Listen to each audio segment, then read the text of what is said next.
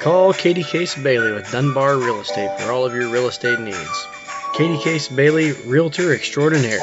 Something to show, something to list, something to sell. Call today at 601 408 9980. You are listening to To the Top Talk with Jamie Arrington. Thank you, Jamesy. Southern Miss Black Ops tailgate legend, Jason Bailey. Bump is uh, pretty good. Andy Wizard of Whiskey himself, Mr. Shane Lott.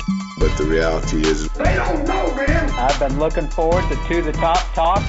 You know, I have that with myself every night. Look, for all you listening today, I'm not an idiot. What's going on? What's happening? How you guys doing? Welcome to To the Top Talk here with your break from the High Resource 5 propaganda to talk about the University of Southern Mississippi Golden Eagles. Joining me now, Southern Miss Black Ops tailgate legend, Jason Bailey. Greetings and salutations, fellas. Uh, gonna be an interesting episode. Uh, I can't wait to hear some of the stuff we did over the weekend, but uh, gonna be a little sentimental.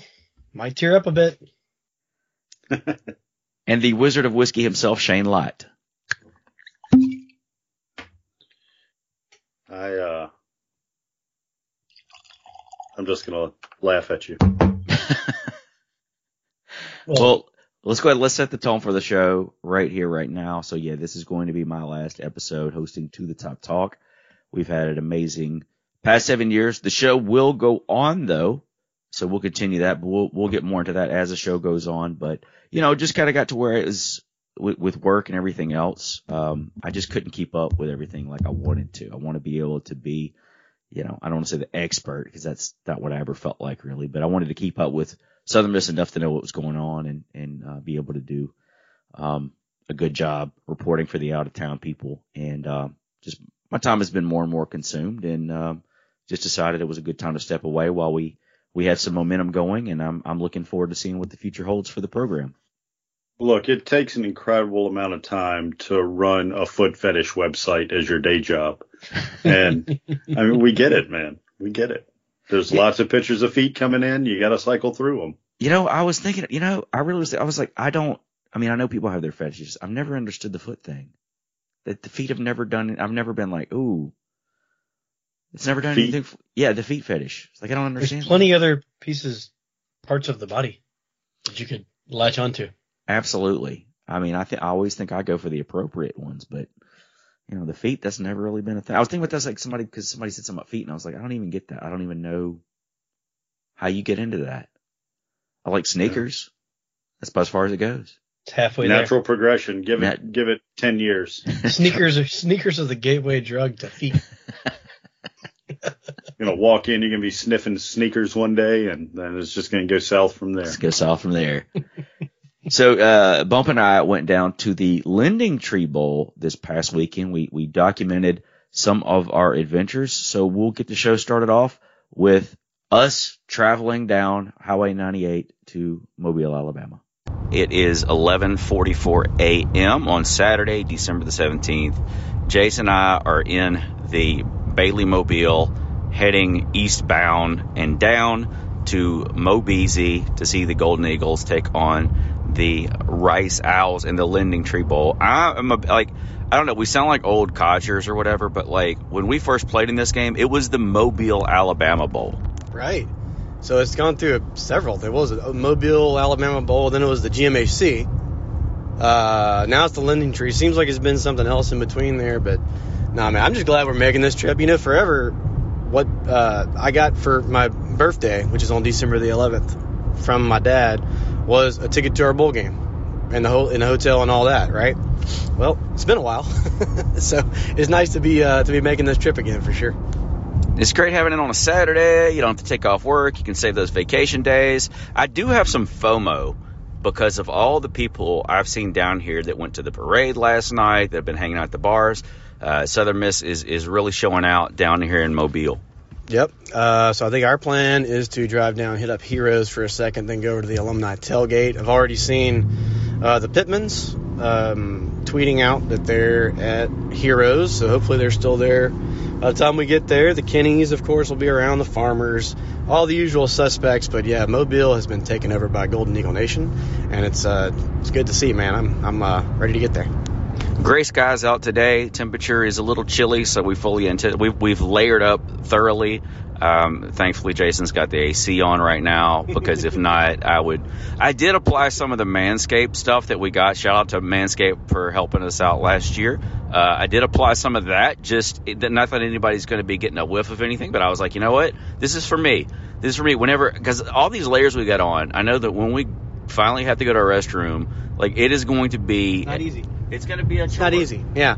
Well, and the things that my wife gave me to put on the the the, the I guess the uh, insulated underwear or whatever, um, not made for a man. So uh, I got to pretty much come down to knee level when I'm going to the bathroom.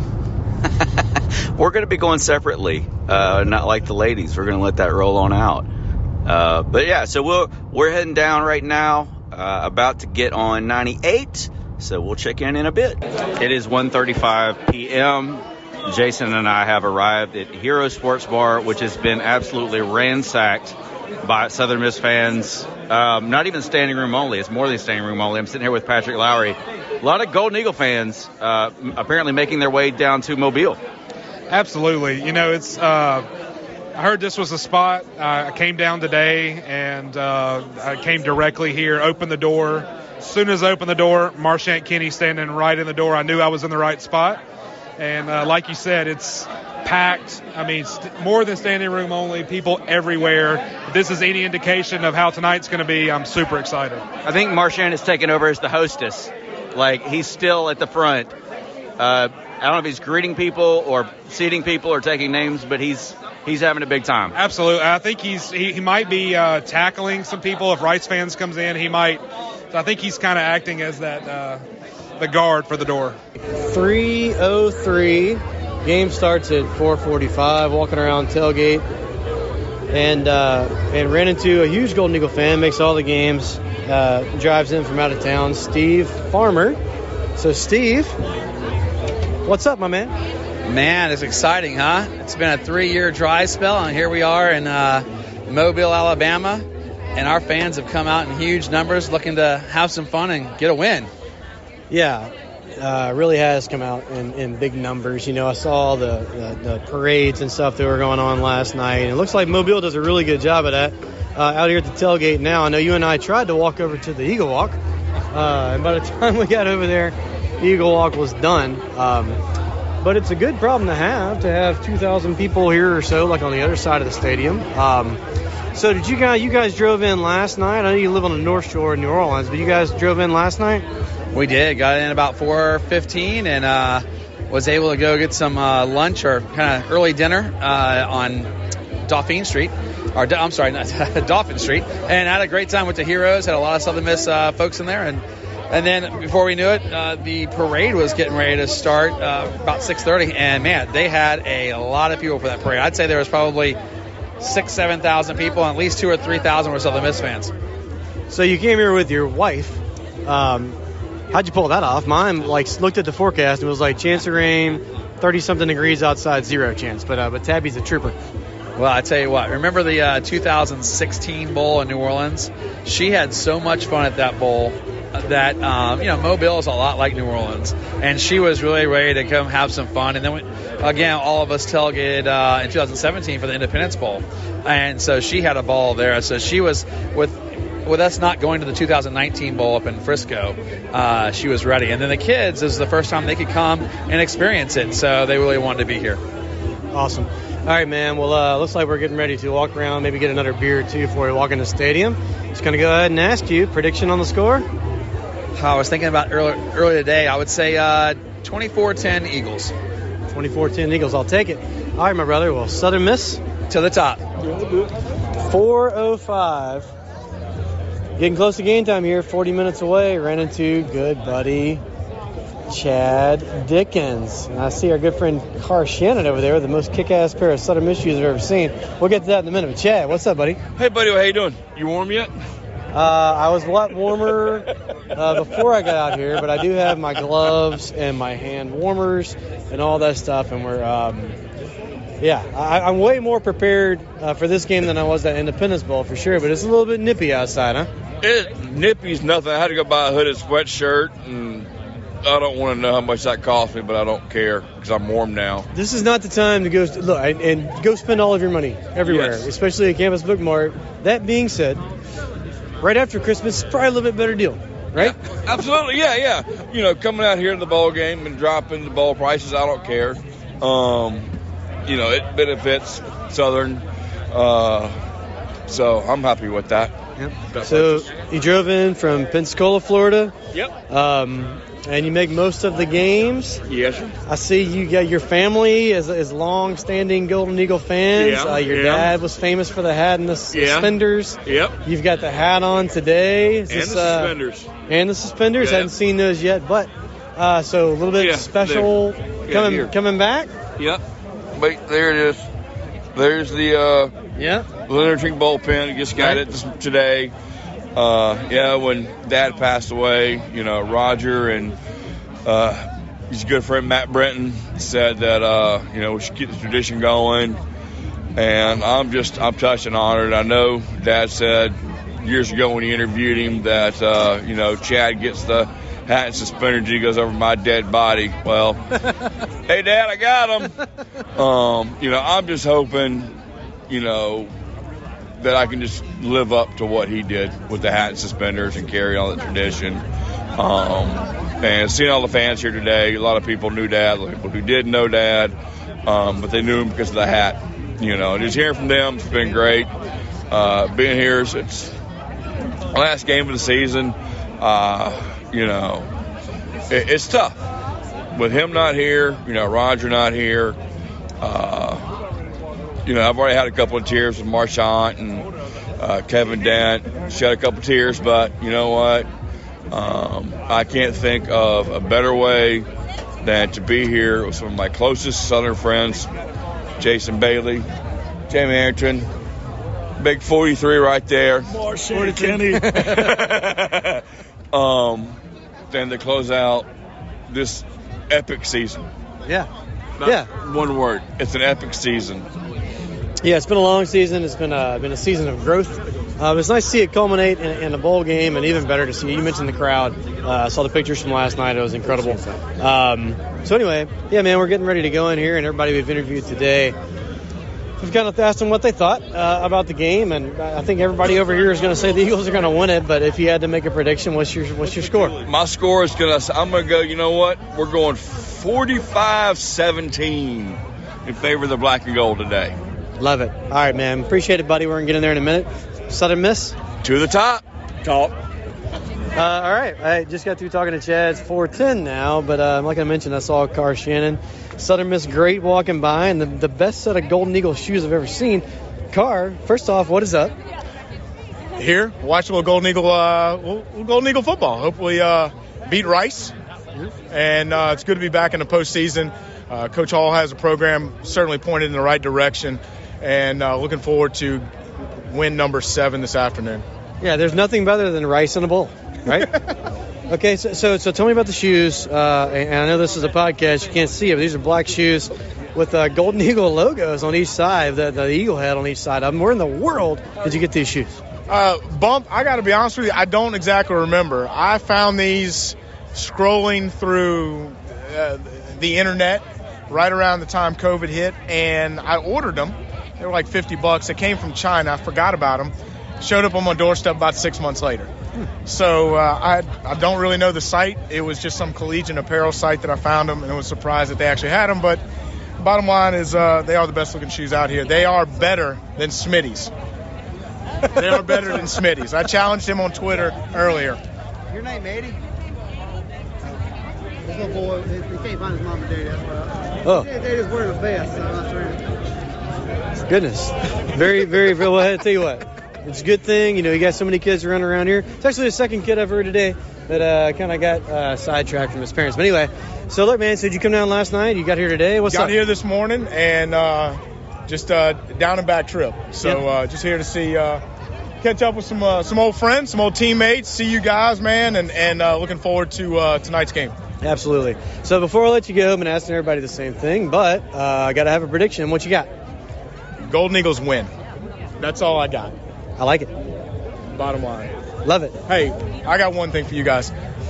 Certainly want to thank you guys for what you guys do, you and Jamie, for what you guys have done, not only this season, but for so many years with To the Top Talk. You guys have been a voice for Golden Eagle fans, and I, I just think uh, so many folks appreciate what you guys do with each episode, the effort you put into it, and you guys have been such a positive um, voice for our fan base. And so, I, on behalf of so many, I want to thank you guys for your efforts each and every episode. Wow. What you guys didn't see is I just handed Carr a hundred dollar bill before we started. hey man, appreciate it. And uh, Southern Miss to the top. All right, it is 6:42 p.m. It is halftime. Uh, Golden Eagles have a 17 to three lead. Frank Gore Jr. already with 100 over 100 yards rushing and a touchdown. Uh, Trey Lowe with 125 yards passing, one touchdown, five for 10. Jakarius Caston, three receptions, 75 yards and a touchdown. Had the first touchdown of the game, and then had uh, a, a, long pass down the field to put the Golden Eagles in scoring position. So strong half from the Golden Eagles. Have a 14 point lead heading into the second half. Wow. That was a bunch of stats that you know, like right off the top of your head, sitting in the concourse here. Uh, no, I mean, but Trey Lowe, goodness gracious, I mean, he couldn't be playing much better. You know, what a joy to watch. Great decision making. Um, I didn't realize Frank had that many yards so far, but that's awesome. Uh, we're on pace for I think over 500 yards total offense, which makes me wish that we were on pace for like 60 points. Uh, but you know, uh, it's nice to have a lead at halftime. And I'm getting a little cold, so if they can score a few more, we could get on the road a little bit. uh, yeah, uh, Frank Gore Sr. in the in the house as well. Seen quite a few Golden Eagle fans. Really, really tremendous showing by the Southern Miss faithful here. Uh, great crowd. Had a little bit of a at halftime the the Rice band, which I don't think is as big as the I don't know St. Stanislaus band or Sumrall High School band. Dropped a welfare fund joke in the middle of their halftime show, receiving booze from the Golden Eagle faithful. So that's what it is. But uh, Southern Miss with the 14 point lead heading into the second half. So, Bob, what would you like to see uh, the Golden Eagles do? Uh, I mean, obviously score, but what would you like to see from Southern Miss in the second half? Um, just a lot of the same. You know, I, I, before the game we talked about it. I, I didn't think Trey was gonna. I, I, was hoping Trey would throw the ball like between like 15 and 20 times, uh, and Frank would get loose. It seems like we're kind of getting the best of both worlds. So let's do some more of that. Frog's having a great game, you know. Uh, so more of that, maybe a little bit more one, and um, but as long as we end up winning by one point, I don't care. One thing we haven't talked about, and we haven't had to talk about because Trey's done a solid job and they've got him in at quarterback, but Ty Keyes is active for the first time in since the Tulane game. So Ty Keyes warming up on the sideline. He's ready to go if need be. Well, uh, as, as it stands right now, uh, not sure we need him today, which is a good thing. All right, so it's uh, 7:49 p.m. We're about to start the fourth quarter. Rice comes out, rapid fire, three touchdowns. The Golden Eagles bounce back. Ty Mims uh, catching a Frank Gore touchdown reception. So uh, it sounds like we're about to start the fourth. Well, uh, that was a lot of fireworks in the third quarter. Uh, I was all about some fireworks if they mostly came on our side, but we gave up 21 in a hurry. So uh, got to uh, got to do better in the fourth. Yeah, got to do better in the fourth. Golden Eagles have the ball third down and long, so hopefully we can get in field goal range here. Thank you.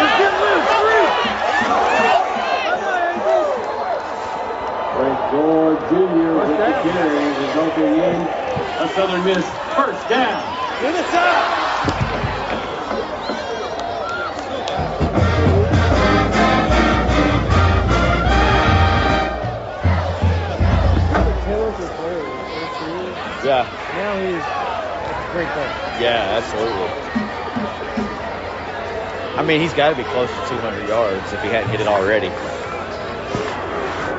I'm not looking because my battery's about to die, but he's, he should be pretty Yeah. close. If I didn't have to take off my gloves to do it, I'm Yeah. There he is. In double coverage. And low pass is complete. Touchdown.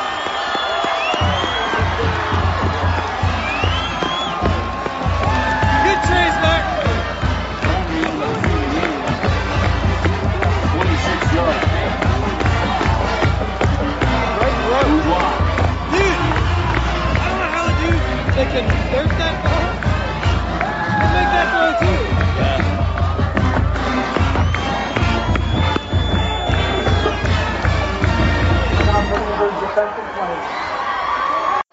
Was that his ankles that got injured? So it's now 7:52. That didn't take long at all. Trey Lowe hits Jason Brownlee for a touchdown reception. Golden Eagles have a 30 to 24 lead with the extra point pending. Okay, so this was the point where we took the lead again, but my battery on my phone was going dead. So we didn't record anything else. And we got back in the we got back in the the the ride and we were like, all right, I was like, let me let me charge my phone up a little bit. And Jason's like, I want to go to Foosackly's. So we went to Foosackly's and we got distracted the rest of the way home and never recorded an ending to that. Yeah, yeah. I was always wondering uh, when that was going to happen, but before you knew it, man, we uh were just bugging. We hadn't done that in a while, you know. Yeah, Uh, yeah. Like we used to uh, go do that kind of stuff, and um, it was good, man. It was nice to kind of be back in the back in the saddle again. But yeah, I'll take the blame on the Foosacklys, and I didn't realize it was going to take you know that damn long. No, it was the chicken. like J- Jason uh, made an interesting point on the chicken. He was like, because people are like, oh, uh, you know, Foosackly's is the best. Oh, Cane's is the best. And Jason's like, it's a chicken tender. Like they're really not all that different. And same, and I think you made the point the same with donuts. Very good points. These people that get on their high horse about their chicken tender spot. It's really, it's kind of like, it's kind of like being attracted to feet. I don't get it. Chicken tenders are feet. That's just not Jamie's thing. Foosackly's ticker, t- tickers. Foosackly's tenders are a lot smaller than Cane's. Cane's are, are much larger. Their sauce very very similar. Uh, Foosackly's has a bigger fry. Cane's has a smaller fry. It's really it, and they're both Ah. crinkle cut. There's not a lot of Yeah, yeah. Any way you slice it, um, it's pretty much chicken and French fries, you know, and a big Yeah. ass piece of toast and some coleslaw. I like the Cane's So, like, coleslaw better I- than their coleslaw yeah. though. I do like the. Yeah, I just will don't know how that. you can have. Yeah, I just don't know how you can, you know, say one of them is horrible, like this sucks, and this one's fantastic. It's pretty much the same damn thing. So I will agree. So when we left off there with the recording, Southern Miss had just taken the lead, uh, 30 to uh, 24. Southern Miss ends up winning the game, 38 to 24. The story of the night, as we kind of alluded to there at the half, was Frank Gore Jr. 21 carries on the ground, 21 carries for 329 yards and two touchdowns. Now, though that is a a Southern Miss, that is the Southern Miss all-time single game rushing record. That is also the FBS single game uh, rushing re- uh, record for bowls. So he had quite the quite the night. Um, also had was two for three passing for 19 yards and one touchdown as well. So man, he if if he doesn't if they don't make like all if they have like all bowl teams, I mean he's got to be on all of them. yeah, for sure. I mean, have a day, Frank. You know, I remember uh, we were sitting in the stadium, and at one point you're like, "Is he got? Is he ran for 200 so far?" And I was like, "Has he? He's ran for a lot." And we are trying to look it up, but both our batteries were dying. uh, and then after a while, we are like, "Well, we thought he was close to 200." Then he had like two more big runs, and then to see that 329 at the very end of the game was just, I mean, it was just crazy. I mean, it was the Frank Gore show. Not that there weren't other uh, pieces to the puzzle um, bright spots during the game, but I mean, uh, like you said, he set every record that you can set pretty much, and didn't even look winded at the end of the game. I don't know how the hell he does it. Uh, I'm glad we got him, and I was I was I was glad that I was there to kind of be a part of it. You I know um, Jim Cole tweeted something along the lines, but the amount of PR that Southern Miss got out of national media coverage over that game and what Frank did was just outstanding. Uh, every sports talking head across the country was talking about that that night and the next day. And not to mention that Auntie Chill uh, went viral amongst people that don't even watch football.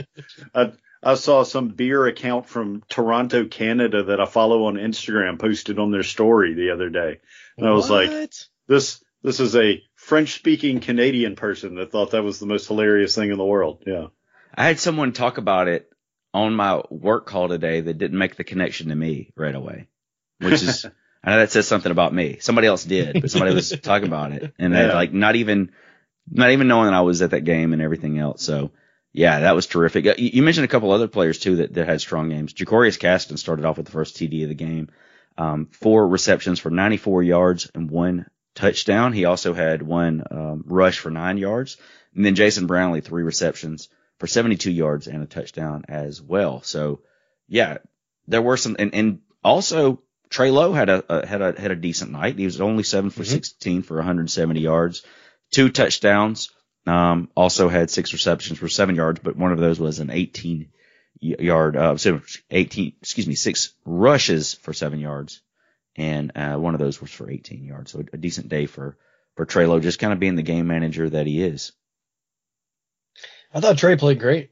I, I thought if you, I mean, if we could have got that kind of performance, I mean, minus the one weird fumble uh, that he had, um, yeah, I mean, I think it, I think with this year's team uh, having the super back and being um uh, j- just having playmakers on the outside, but able to run the ball like we could, the whole year we just kind of needed somebody to just get back there, um, avoid the you know just horrible mistake and just manage it, and we'd kind of be okay.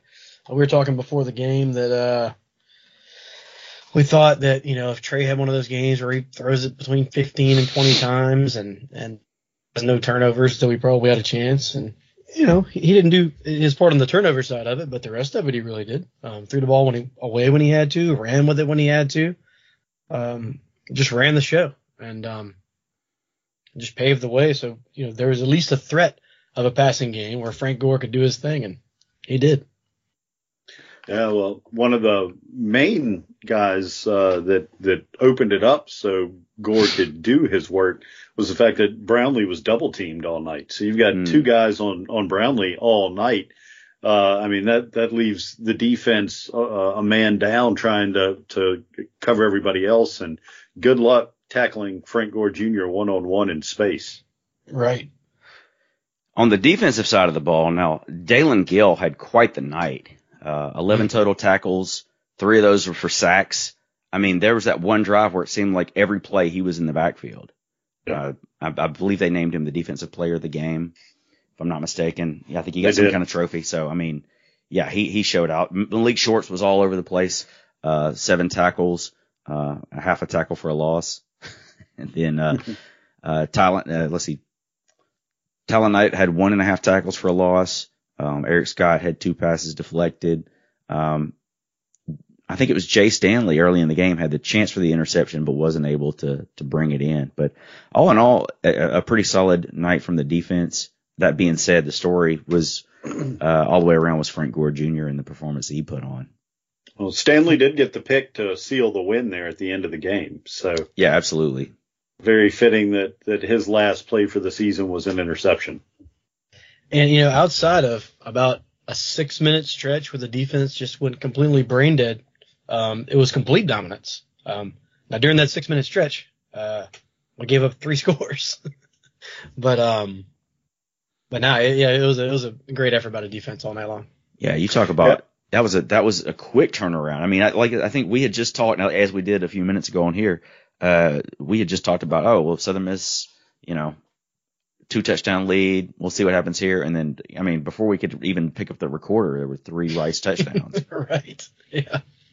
Yeah, I had uh Catherine was out with some girlfriends that night, so I had Evie and she watched the first half of the football game with me, and then I put her tried to put her to bed at halftime. Well, that worked out swimmingly as I missed the first like six minutes of the second half and came back downstairs. I was like, "What happened?" uh, and I, I've I have not gone back and watched it because uh, the good stuff pretty much happened from that point on. I think Rice did score the the tying touchdown uh, while I was watching, and then we proceeded to uh, unleash Frank Gore on him for the rest of the game. But uh, I don't know. Maybe I'll go back and watch and see what happened. But uh, I think I may live a better, happier life having not seen it. So. Yeah, most definitely. So the Golden Eagles finished the season seven and six on the year. Uh, I thought this was really huge as far as carrying the momentum forward into 2023. Um, you know, we, we started some of that today with the, we had National Signing Day. Before I get to that though, we are in the middle of bowl season and I don't know if it's still holding up tonight. I don't know if the game has started. No, the game hasn't started yet. It starts in three minutes. Yeah, West- South Al. South Alabama and Western Kentucky. But other than that, the Sun Belt been pretty strong thus far. Um, U- UTSA fell to Troy, 18 to 12. Of course, Southern Miss defeating Rice, 38 to 24. Marshall defeating UConn, 28 to 14. So the remaining games are Western Kentucky and South Alabama tonight. Louisiana and Lafayette and Houston. I had to add that Lafayette in there. Louisiana and Houston on Friday, December, December 23rd. And then Tuesday, December 27th, Georgia Southern against Buffalo in the Camellia Bowl, which is in Montgomery, Alabama. And then Coastal Carolina taking on East, East Carolina in the Birmingham Bowl. So a big day for, um, group of five football in the state of Alabama on December the 27th. So today, National Signing Day, new crop, 23 signees in total. I will go ahead and tell you the most interesting thing that I saw today on signing day that I did not realize was receiver Matt Nixon from West Jones is from Mary Hill, Mississippi. I learned this was a place on watching a, W- a tornado on WDAM a few years ago. So we have, is this our first, uh, this is probably our first ball player from Mary Hill.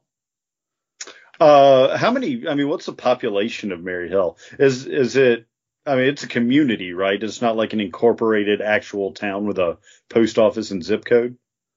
Uh, I, I think it is just a community. Let's see. It's an unincorporated community in Simpson County. Simpson County. Yeah, I don't know. That's what it says. Now you're saying And then- Mary Hill, not Mary Hill. No, not Yeah, Mary, Mary Hill. Hill. Hell. Mary Hill. M E R R Y space H E L L. Oh, wrong all the way around. I was thinking M A R Y Yeah, that, H I L L. I don't know if I would have brought it up if that was the case. Yeah, I was like, Uh, you know, this is kind of interesting when you hear of new words to towns on tornado warnings, but Yeah, Mary Hill. Uh, It North was- Carolina's okay. got some interesting ones too, but uh, go ahead. Mississippi's got some great town names. Uh, uh, per Wikipedia, Mary Hill was so named from the family feuds of the early Scottish settlers. Crazy ass Scots. Yeah. What in the merry hell? What in the merry hell? Pow. So there you have it. We've got a we've got a player from from Mary Hill. Well, let's take a look at some of the things, guys. Feel free to chime in as we go kind of through this list. Uh, Ryder Burns, a 6'1", 185 pound long snapper from Lake Cormorant, Mississippi. I didn't know that we had a long snapper committee, but we did. He signed with us today. JJ Butler, a seven, a six five. I wish he was seven five. Six five, 207 pound wide receiver from Scott Central High School in Forest, Mississippi.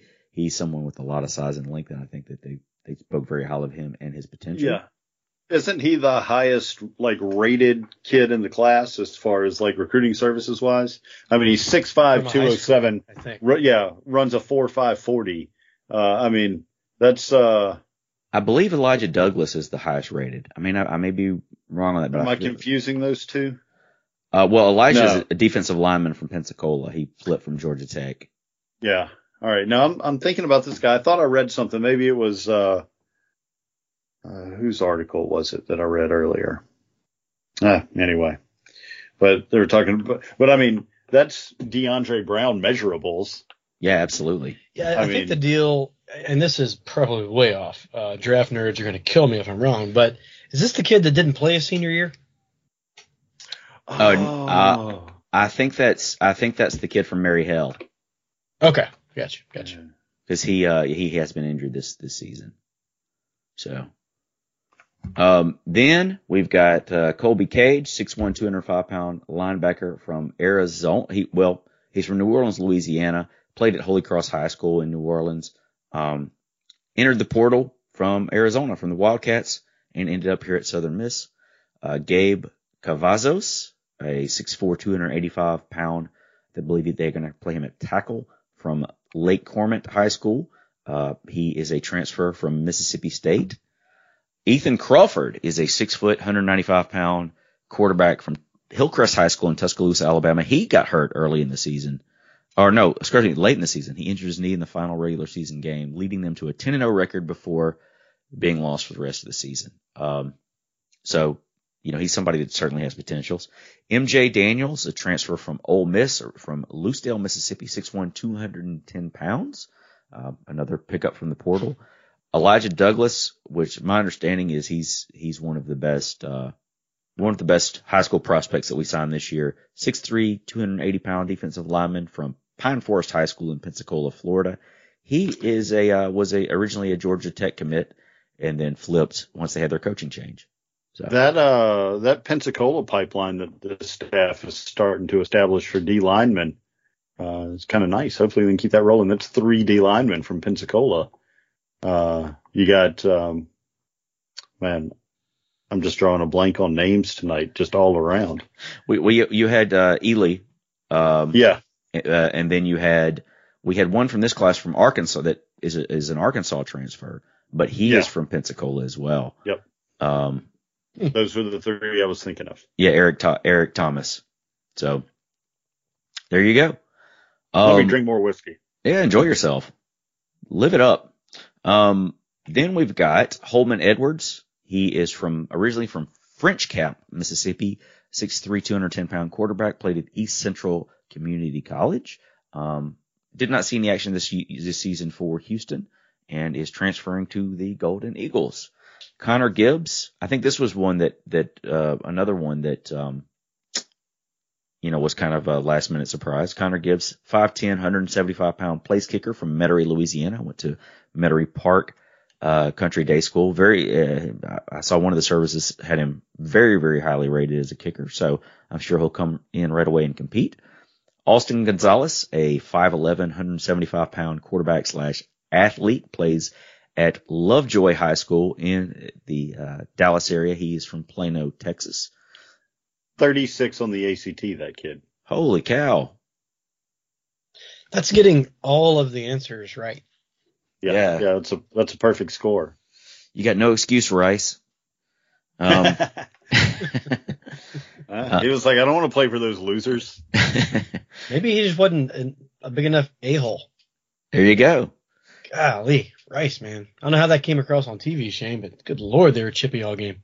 And then the band thing. Anyway, I don't even know if we want to get into that, but Oh, we can. I have a slightly different take on the band thing, so we'll talk about it later. all right. JQ Gray, 5'9", 160 pound running back from Oak Grove High School. Uh, really, really solid, uh, all purpose back. Speedy, speedy too. Chris Hayes, a 6'3", 260 pound offensive lineman from Starkville, Mississippi. Uh, Taekwon Henderson, 6'3", 200 pound wide receiver from Canton, Mississippi. Played at Co-Lin Community College. I don't know how I feel about, uh, people who come from Co-Lin, Shane, but here we are. Um, no, he's, Well, Col- I mean, Swayze went to Co-Lin. You take that up with him. I went to Hinds. Oh, you went to Hunt? Well, you went. Well, you went to like Lincoln Academy. Is that right? No, Copiah, Co-Lin is Copiah Lincoln. Oh, I went to Copiah Academy. Copiah Academy. in Copiah yeah. County, which is the co part of Co-Lin, Copiah Lincoln Community College. Um, Okay, I went to. no, I, I- went to. I went to Jones, so that's why I couldn't figure that out. So well, I, I didn't go to my my home county uh, JUCO. I, I went to Hinds uh, in Raymond. okay, well, Taekwon, you're good to go, buddy. Um, they expect him to kind of, you know, compete at one of those uh, re- receiver positions. Traymon Henry, a 6'2", 225 pound linebacker from Carver High School in Columbus, Georgia. Another linebacker from Col- Louisiana at St. Paul's School. Jacob Johnson, 6'2", 200 pounds. Uh, Quez McNeil, a 5'11", 185 pound defensive back from Co-Lin as well. Um, Matt Nixon from Mary Hill, Mississippi from West Jones, 6'2", 185 pound wide receiver. Uh, Xavius Reed, 6'4", 220 pound tight end from Callaway High School in LaGrange, Georgia. Oh, oh, oh, oh. Sorry. Luke Rogers, a 6'4", 195 pound offensive lineman. I believe they have offensive, offensive. I think they have him playing center at Brandon High School. Um, Jalen Sims, also from Co-Lin Community College, 6'2", 202 pound um, linebacker. Before he came to Co-Lin, he went to Memphis. So we're getting him from Co-Lin by way of Memphis. Eric Thomas, transfer from Arkansas, 6'2", 253 pound uh, defensive lineman. And then Tanner Welch, big tank Welch, 6'7", 320 pounds, uh, tackle from Brandon, Mississippi. Big old boy. That kid is a massive human being. Like, I felt sorry for some of those kids that were matched up against him in the highlight video they, they tweeted out after his signing announcement because he was like 10 times as big as some of these kids and just completely just pushed him over and uh, they could do nothing. He's huge. He, you know, I think a a, a year or two in the strength conditioning program is going to be huge for him, but he is a massive human being, and that's what his nickname at at at uh, Northwest is Tank. Like I was talking to my my niece cheers from Northwest Rankin, she's like, "Yeah, Tank's coming there." I was like, "Who?" And like, "Oh, I did the math." So they call him Tank. So I guess yeah. Somebody tell rightfully Cox, so. Somebody tell Coxie before he makes up a nickname for him. uh, Welchy. Welchy. Tanny. Tanny, yeah. Tanny it's going to end in E. It's gonna uh, end in E. 90% of the time. And then the, the closing out the class, I, I think this is something that a lot of people are excited about as well. Billy Wiles, a 6'3", Billy E. Billy Wiles, 6'3", 220 pound quarterback, a transfer from Clemson. Um, joined Clemson as a walk on, did have some offers out of college, but decided to walk on at Clemson. Um, I believe he was, he's been the backup there and, uh, you know, very, it looks like he has a pretty high ceiling. So excited about that. So 23 players signed right now. I believe we have some room for a few more, particularly in the, uh, with transfers. So we'll finish that up in January and on to February. I saw where uh, they want to have the class wrapped up before second signing day in February, but focus on linebackers, cornerbacks, uh, maybe a couple more offensive linemen uh, was were the needs, and they felt with this class it wasn't so much go out and just stockpile talent. It was we've got talent re- returning on the roster. We can actually go after positions of need with this class, which uh, should pay huge dividends next year. I mean, you start with the quarterback position. I mean, you've got Mhm. you've got three, maybe four quarterbacks right there. I mean, and you look at the injuries we've gone through in the past few seasons, and it's definitely been a position. It's not like we didn't try last year; we did, but it was uh, it's been a position for need, and just with the injuries that have happened, there's there's been no depth there. So Well, and last year we also couldn't just sign like who we wanted, right? We're still bound by that 25 thing. That's gone now, is it not? No, last year we could oversign. That was the Okay. first year you could you could make up some ground on depending on how many people you had lost to transfers. There was a sliding scale of how many extra people you could take, and uh, I believe this class we can take around thirty. I believe I think that's And- right. and- yeah, I think that's right. Yeah, and, and as far as you know, addressing needs, we really did that with the with the quarterback room. Yeah.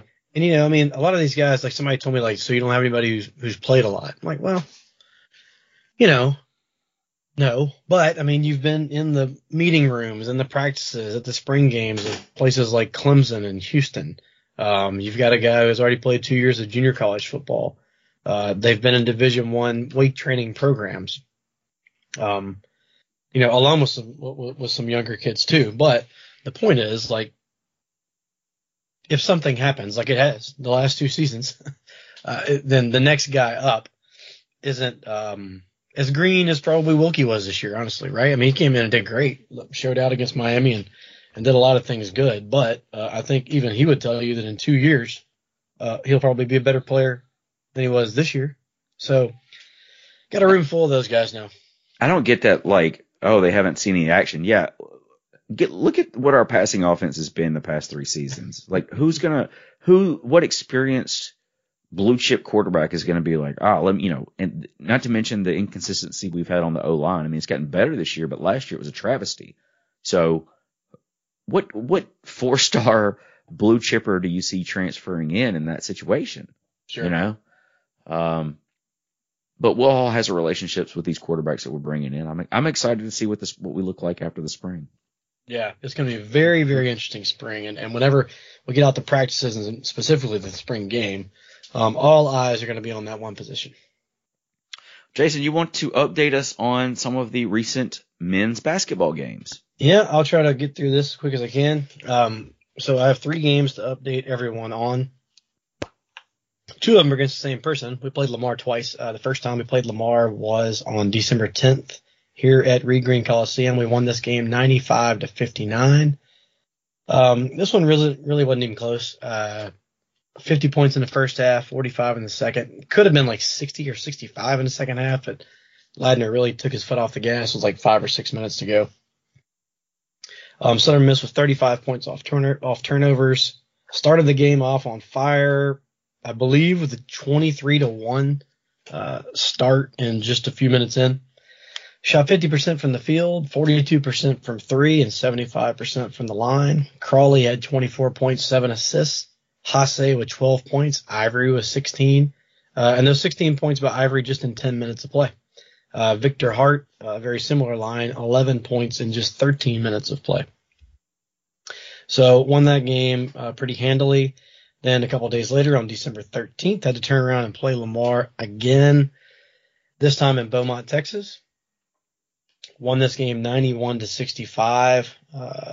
Led 40 to 29 at the half and, and really poured it on in the second half. I think that the first game Lamar was a little bit shell shocked at just how we came out on fire, and they probably didn't think we are quite as good as we are. The uh, second game, they they knew, so they came out uh, with a little more urgency, um, but it really didn't matter. Uh, four players in double figures for Southern Miss. Haase, 28 points, 13 rebounds, six of eight from beyond the arc. Pinckney, 17 points, nine rebounds, three of five from three point range. Crowley, three, 13 points. Um, and he was only two of nine from deep. But, you know, the, the other guys, uh, Haase and Pink really made up the difference. And, uh, so the Eagles win that one by 33 points. That leads us to December the 18th back at home. Uh, this was the day after the bowl game. Um, and you know the attendance was pretty good for this game. Uh, 2,600 fans uh, in attendance, and, and that's that's with zero students on campus. The band wasn't there, and I think half the town was still in Mobile. So uh, you know, so Reed Green's looking looking good these days. Uh, won this one by a final of 86 to 67. Um, and you know McNeese, we we had talked about it, but McNeese they played a tough schedule coming in. Um, and and that they had uh, played Louisiana Lafayette, uh, who was actually picked to win the Sun Belt, and on, uh, Louisiana only beat them by eight points. So we knew we were going to have our hands full. Uh, they have a very pesky defense. They play hard. They play chippy, um, kind of like a knockoff 40 minutes of hell type type of thing.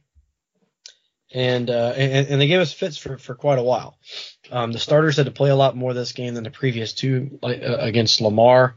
Haase uh, ended up with 19 points, two blocks, four of eight from the three point range. Pinckney had 18 and nine, and he got it going from deep, going four or five.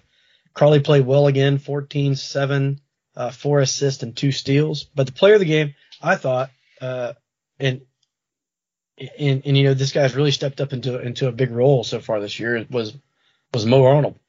Um, he's having to play a ton of point guard with Nefty out he looked great all night. He went for 14 and 7. He had 8 assists versus only one turnover and added in a steal. And I mean, anybody who's been out to our games, playing that many minutes at point guard, guarding the entire floor because we run a lot of uh, a lot of full court, scoring, distributing, not turning it over, running the show for the most part. It's not easy. Um, and this is I kind of equate it to uh, when when Black Johnson went down for the baseball team, and Montenegro had to step in for like 15 games straight or whatever it was, 15, 18 games straight. Uh, that's that's kind of what Mo's having to do. Um, we do have Nico that that can come in and and and run the point as well, but Mo's been handling most of that, and he looked great. So I wanted to give him a, a give a give props to Mo right there. And so that leads us to the showdown that we've all been looking forward to both teams with one loss. Uh, Southern Miss now at 11 and one, headed to LV to face the running Rebs. Um, this is not the running Rebs of yesteryear with Stacey Augmon and uh, Larry Johnson and who else is on that team? Anthony. Um, anyway, that team was awesome. Hopefully this team's not quite as good, uh, but they do have a 10 and 1 overall record with wins over Dayton, Minnesota, Hawaii, Washington State.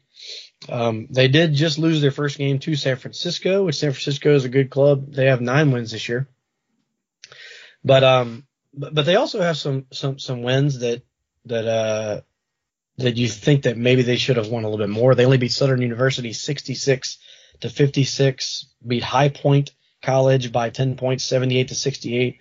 Um, beat Southern Illinois 56 to 49. Um, should be a good game for the Eagles. They've got three guys in, that average in double figures. Harkless with 15.2 points per game. Gilbert 14.6. Rodriguez 12.4 points per game. They got size and length. They're probably going to come in with a little bit of the red ass after losing to San Francisco, um, their first loss of the year. They actually had, they had an 11 point lead in the second half with just three minutes to go. Um, so I'm sure we're going to get their best effort. One thing to look out for, they're streaky from three point range. Who isn't really? But they go six se- in, in that game versus San Francisco. They went seven of 16 from three in the first half and only one of 10 from three in the second half. So something to look for. Who isn't streaky from three? Haase. They're uh, and they've got uh, Vegas has them as, as eight point favorites in this game. So if you made money off the Golden Eagles early in the season and you like your chances, you might as well go for it. There's a uh, Sunbelt group messaging deal on Twitter, and I can't remember who it is right now because just that's on par for the night. I can't remember anyone's name. Um, but they have made a good bit of money off of Southern Miss basketball so far this year. It's been a good bet if you've been able to get in on it.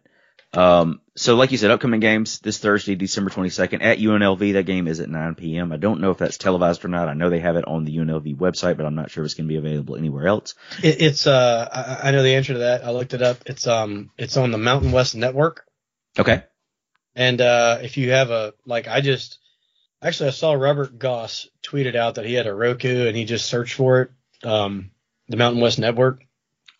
So I did that same thing, it was a free download. So I'm ready. Whenever the game starts, I can just flip it on. Do you have Roku?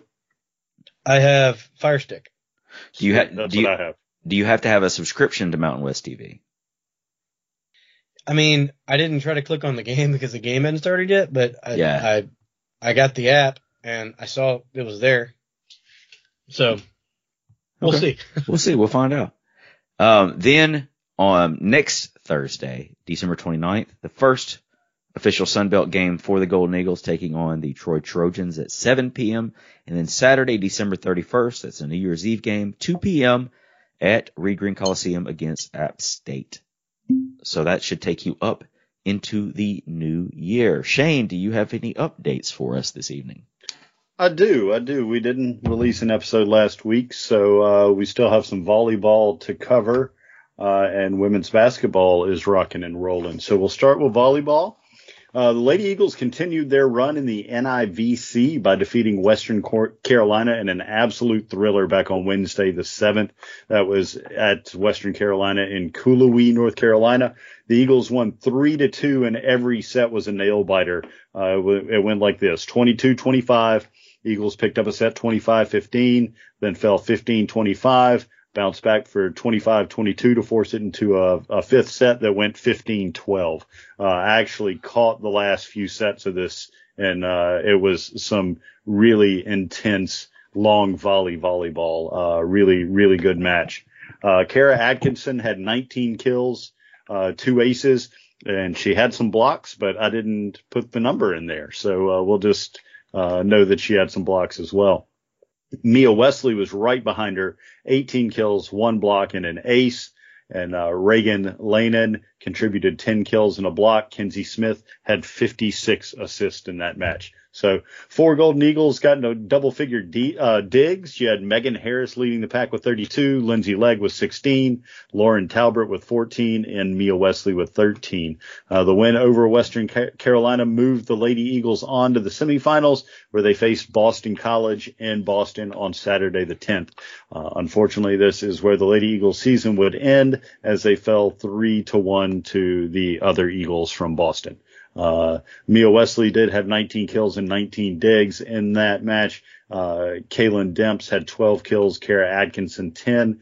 Uh, Kinsey Smith chipped in 45 assists while Megan Harris had 12 digs and Lindsay Legg had 10. So that completes a very nice inaugural season for Jenny Hazelwood as the coach of the Golden Eagle program. She sets the program record for most wins by a first year head coach at 21. And Oh, I didn't copy that part. Lady Eagles finished the season with 21 wins, I believe 11 losses. Uh, I'm gonna have to look that up real quick. Bear with me. Talks amongst yourselves, mingle, mingle. Uh, that's that's important information. But the 21 wins, the important thing is that they uh, broke the program record for wins by a first year head coach, and it was 21 11 and then 10 and 6 in Sun Belt Conference play. So very nice season from the Lady Eagles on the volleyball court. Looking forward to next season for them. Uh, Lady Eagles have been in action on the hardwood. They hosted Alabama on Sunday the 11th. That was just an absolute defensive battle. The Eagles would drop that one 47 to 56. Uh, really because Bama went on a 13 to 0 run in the second quarter and the Lady, Lady Eagles were never really able to recover from that. Uh, this was the first home loss of the season for the Lady Eagles. Uh, they did hold the Crimson Tide to their lowest point total of the season as they averaged 76.8 points coming into that contest. Uh, Malia Grayson led the Eagles in scoring with 14 points and four rebounds. Dom Davis had 11 points. Uh, the Lady Eagles returned to their winning ways out on the West Coast, though, as they participated in the Long Beach Classic in Long Beach, California. On Friday the 16th, they faced UC Irvine and walked away with a 50 to 45 win. This was the first road win or the first win away from uh, the friendly confines of Reed Green for the Lady Eagles uh, this season. I, I, should be more specific about that. Uh, the Lady Eagle defense was very aggressive as they held the Anteaters to 15 first half points. Uh, Malia Grayson herself had 17 points, seven rebounds, two steals, and a block. Dom Davis added 13 points, two steals, and a rebounds. Uh, the Golden Eagles then took on host Long Beach State Saturday the 17th and were victorious again, winning 56 to 50. And the reason I wanted to clarify that the previous win was the first win away from Reed Green because Long Beach State was the host of this tournament. So this was the first true road win. So first win, uh, first two wins on the road for the Lady Eagles. Dom Davis led the way with 20 points in this one. Lonnie Cornfield was also in double digits with 13 for those 20 points and her showing in the previous game. Dom Davis was rewarded with her second Sun Belt Conference Player of the Week honors. The Lady Eagles close out non-conference portion of their schedule with a seven and four record and now move on to Sun Belt Conference play. That will start with Troy on Thursday the 29th at six o'clock and then follow that up with a trip down 49 to play South Alabama Saturday the 31st at 1. So a couple of road games for the Lady Eagles to open Sunbelt Conference play, uh, but starting the early season 7 and 4 looks to be a good season on tap for the Lady Eagles. Hopefully they can keep that up in conference play. All right. Outstanding. Jason, do you have any shout outs? Uh, yeah, let me uh fire up my shout outs here. Um, so first of all, man, I gotta start off with you. You know, like uh, this is um, this was something that I'm I'm not even sure if I knew like what the hell a podcast was when Jamie said, "Hey, do you want to do this podcast?" I was like, "Okay," um, because it started off with just Jamie, and every now and then I think he just completely ran dry on guests, and I was like his last minute dude, and then um, then before you knew it, I was on for like, you know, two straight months and I was like, I don't know, I guess I'm like part of it. And, uh, and so, yeah, man, I mean, what a ride. This is year seven. Is that right? Coming up on it, man. Coming up on seven years this January.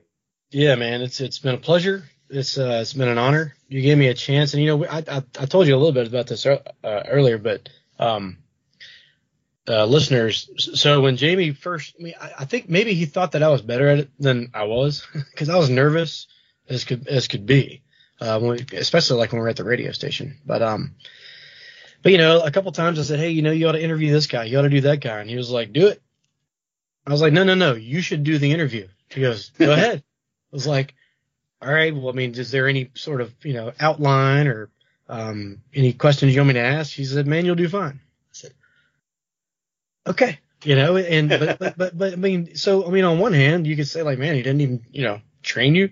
On the other hand, he, he let me get out there and get after it, you know, and uh, and just kind of figure out how to do it, and um, and and it was it was great. Um, you know, I just kind of listened to what he did really, and just tried to duplicate that. So, but yeah, man, thank you. Uh, you're my number one shout out, Shane. Adding you to the mix, uh, you know, here the last I don't know a couple years or whatever is um you really brought something to the show. You, you, you we, we, always thought you did. And the weird thing about it is we could have done a lot earlier, but we just didn't know. we didn't know that you could do three on this thing. So it took us a little while to get around to that, but when we did, it was awesome. This flow that we've developed, I think, is cool. It's conversational. I think people like to listen to it. Um, we could show up with no notes um, and probably put together an episode that that, that people would like. And we've done that before. We've done that. Yes, before. we have done that before. Um, For sure.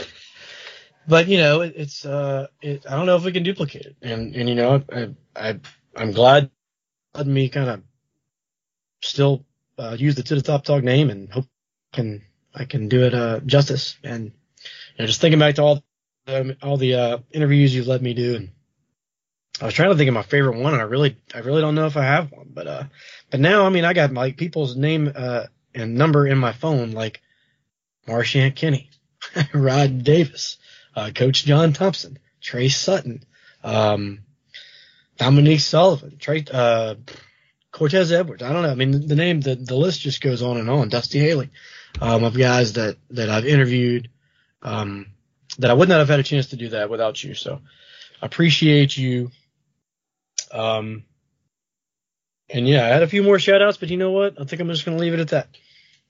No, I appreciate that. Shane, do you have any shout outs tonight? Uh, no, not necessarily. Uh, you know, I kind of want to echo some of what Bump said. Uh, I mean, this has been an absolute blast. Um, it's, uh, it's, it's always been fun. I mean, the three of us have been friends for years and that's just really what this podcast has been. Well, this is easy for me to say that that's what this podcast has been because I don't have to do any of the editing or any of the actual work that Jamie's had to do over the years. So yeah, for me, this is just where I sit down with a glass of whiskey and get to talk about the one sports institution that I give a damn about. Uh, and, um, you know, just hang out with my boys and, and drink whiskey and crack smart ass comments and talk about sports. And it's just been a lot of fun. Um, I'm also going to be transitioning away from the show, uh, not necessarily uh, as permanently. Um, I uh, I told Bump when we talked this afternoon, you know, I'm, i may stick around for a couple of more episodes and, and help through the transition, and then you know, uh, it's it's not a uh, a goodbye by any means. Uh, I'll, I'm sure I'll be on from time to time going forward. But similarly to uh, to Jamie, uh, just work is really busy. I'm chasing around a three year old and, uh, the, the conversation is always fun, but the preparation that goes into, you know, me droning on for 45 minutes, uh, for, for fall and spring sports at the end of the show, um, you know that it takes time to put that stuff together and work is i work for a very small company and it's just so busy uh, there's nobody else to push that work off on. I've got to do it. So it, it, cuts in to that time. Um, so that's uh, i'll i'll be doing a similar thing but again uh, it's not goodbye. I'll i'll be around from time to time uh, and i'll i'll be around uh, until uh, bump gets gets his show rolling uh, as well. So uh, he's going to do great. I mean, uh, his his passion for Southern Miss is is unmatched, and uh, it's I'm looking forward to uh, to listening to the episodes when they drop and completely not knowing what they talk about and not just being from a whiskey haze, but being like, oh yeah, it's uh get to get to hear what uh what they talked about last night. So uh, that'll be fun. But yeah, that's all that said to, uh, you know, thank both of you guys for, for bringing me into the fold. But Jamie, thanks for creating this. You're the, the Joe Rogan of Southern Miss podcast. um, I, I don't know that, that your guests have been quite as controversial. Uh, but unless you want to, unless you want to invite, come on for one more episode and invite the mob. Uh, yeah, no but, um, but yeah, it's uh, yeah, I, I get it. I, I, get why you need to step away. Um, super busy, but uh, well, the the Southern Miss sports community will will miss you and, and appreciate all the work you've put into this thing over the years. I appreciate that. Here, here. Appreciate that, you guys. And I mean, like, I was like, I was trying to think earlier. I was like, okay, let's look at everybody we've had on the show. It would be uh, an episode. It would probably be like a three part series to shout out everybody who's been on the show, everybody we've met, everybody we've talked to. So I'm going to give just a few shout outs. Uh, first off, Matt Wyatt. He is the reason that I started doing this. Like, I, long story short, I, I turned down a job at the university and I was like, I was on the road a lot with my job and there weren't any Southern Miss podcasts. Lanny Mixon kind of had one for a brief period of time through his radio, which was, which was strong, but I was like, I was listening to all these shows and it wasn't Southern Miss. So I was like, I want to do a podcast. So I, I teamed up with Super Talk Mississippi to get this launched. Then moved on to uh, WMXI 98.1 FM and 92.7 FM, the score in Hattiesburg. And we were there for a good couple of years. So shout out to, to Super Talk, WMXI and the score. Um, also got to shout out all the listeners and supporters. Man, it's just a laundry list of people to name. Um, all the, all my friends and family who listened, all the Southern Miss fans who listened, all the guests who came on the show, the players and coaches, the former players and former coaches. Uh, you know, our most listened to episode was the one with Will Hall when he first came on board here. Um, athletic directors, yeah, we had a great relationship with, with Bill McGillis and, uh, Jon Gilbert, both came on the show a few times. By the time we got to our current administration, I mean, they pretty much had a Southern Miss podcast of it, and you could hear him every week on that. Right. So Jeremy McClain, it was kind of like, uh, we could get him on, but I mean, he's, he said everything he needs to say on that one. So, but he's he's always been very cool and very cordial and very supportive. So we'll shout him him out as well. Um, you know, in the times we had we had comedians on, we had Mark Normand, who's getting to be a huge name, was on the show. Bill Engvall from the from the Blue Collar Comedy Tour. I mean, there's there's several more I could name. We we almost had Tom Segura. If it wasn't for a, a plane delay, we would have had Tom Segura on the show when we were playing Florida State a few years ago. So, um, got to shout out all them. The writers, the Jason Munns, you know, so forth and so on. Um, man, it's just been a great. And you think about like where things are when we where things were when we started versus where they are now. You know, the first episode we recorded, I had Jason sit in with me. I think we recorded it in my office at Cisco. and we had this full episode recorded, and then we get home and I'm, I'm watching the Patriots game. I think because Jamie Collins was playing, and they're like, "Oh, Todd Monken, new head coach, new uh, offensive coordinator at Tampa. So I had to go, I had to go back and just re-record. I was like, all right, I'm just gonna do it myself. I'm not gonna make you come back and go through all that again. But that was our first episode. Was like it never made it to air, and I deleted it, so I don't even have it. Just, we were talking about what a great coach Todd Monken was and how things were moving forward here. Um, and now you look at all the different Southern Miss podcasts out there. I mean, you've got not only the podcast, Eagle Hour on the radio, you've got the, you know, Buzzardry, Everyday Eagles, Sippy, it's got his sports show. So you've got a lot more to choose from. Um, and for some of the Southern Miss fans, they listen to all of them. You know, I think I've spoken to some people this weekend who do listen to all of them. So that was pretty cool. Uh, I got to give you two a shout out. Shane, I remember at Shane's wedding, somebody said that Shane was everybody's best friend and that could not ring more true. Uh, we've been great friends for now for gosh, 20, it, over 20 years, really. Yeah. The days of working together. And, uh, from the time that we schemed CellSouth to get you in a commercial that I didn't get paid for. uh, and I didn't even throw you any change from it either. It was just like, thanks, dude.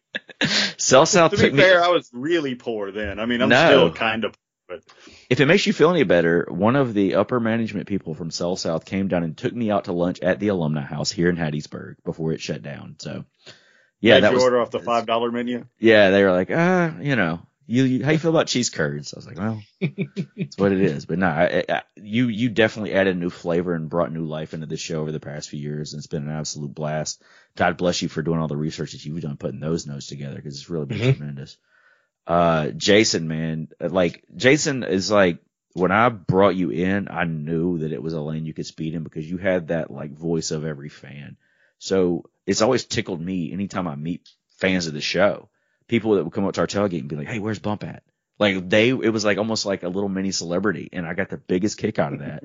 and I felt like, you know, when you were doing those, it was I felt like we talk enough Southern Miss that you know what to say. I mean, of course, you it takes some time to, you know, hone inter- interview skills, and that's what it is. But man, it's been a it's been an absolute treat not only get to get to be your friend, but to give you get into you know have you on the show and uh, all the adventures that we had with Southern Miss over the years. I mean, it's it's so funny that your wife uh, was my old roommate who introduced me to my wife, and we didn't even meet until after you started dating her. And we'd been in this Southern right. circle for so long, so it was so yeah, so wild that we got to do all that, man. But it's been an absolute treat for me to get to do this show, getting to talk Southern Miss regularly, getting to put, I don't want to say we put Southern Miss on, we put Southern Miss on a little corner of the map on the internet and it was a lot of fun doing it. And I, I, for the folks that appreciated it, we absolutely love you. For the folks that didn't, that's, I totally get it.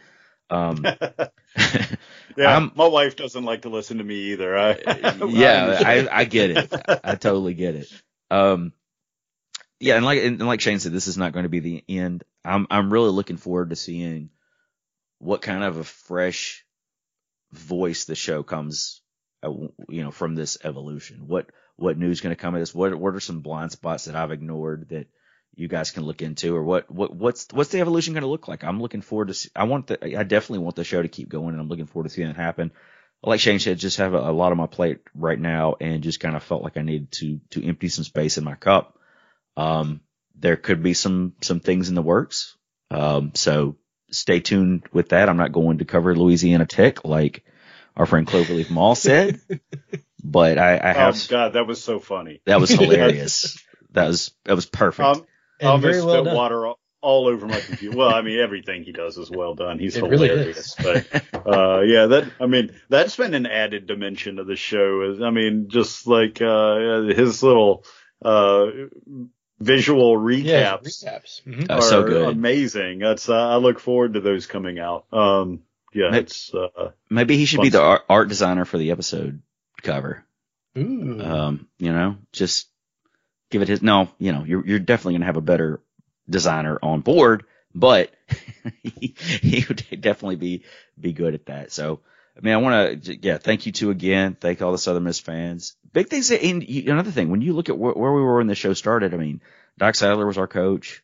We, we transitioned into Jay Hopson. I think we were coming off several seasons where we didn't make the postseason in baseball. Now you look fast forward to 2023 where we're coming off a, a winning season with a bowl with a, the, the deepest roster we've had in quite some time. Basketball is, has one loss going into the new year as of right now, as of this recording. And then that's ba- the biggest jump in KenPom rating of any team in the country from last year. Baseball's coming off hosting our first super regional here in Hattiesburg. So I mean, like, there's there's a lot to look forward to in covering Southern Miss, and uh, yeah, I'm I'm I'm not I'm yeah, always Southern Miss fan. Yeah, you're definitely leaving. Um, you know, when um, we kind of have a automatic springboard into yeah. like wanting to listen. Hell, we had to go yeah. through COVID with a podcast. Yeah. You know, literally nothing was going on. No, nothing was going on. We got on and talked for a damn hour. Crazy. Well, appreciate all you guys. Appreciate all the listeners. Man, you guys definitely keep it. T- I'm not going anywhere. Definitely keep in touch. And as always, Southern Miss to the top.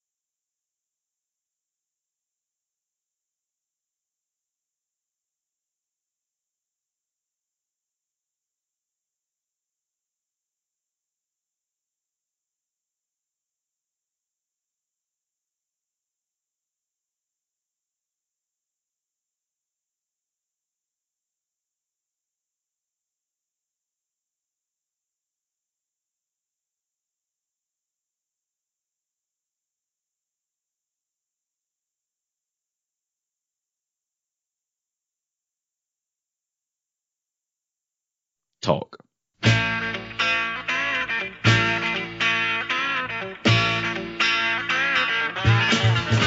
I could play for Alabama, USC, or Notre Dame.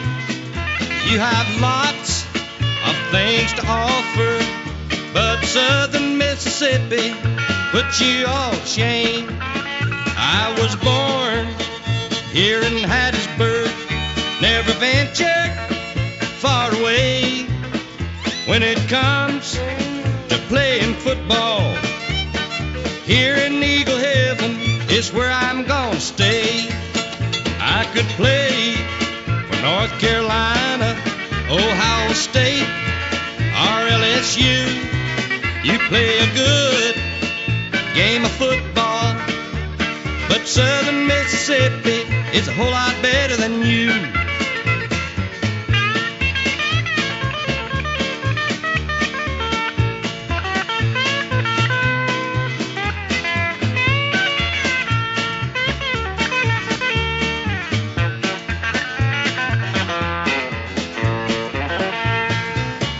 Football season is over and done, the fans here in Hattiesburg will be proud of what we've done. I could play for the Georgia Bulldogs, Florida State, or Tennessee, but I chose Southern Mississippi, and right here at home is where I'll always be. I could play.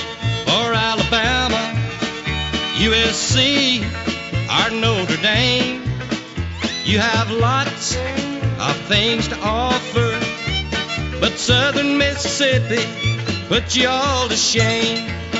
I could play for North Carolina, Ohio State, or LSU. You play a good game of football, but Southern Mississippi is a whole lot better than you.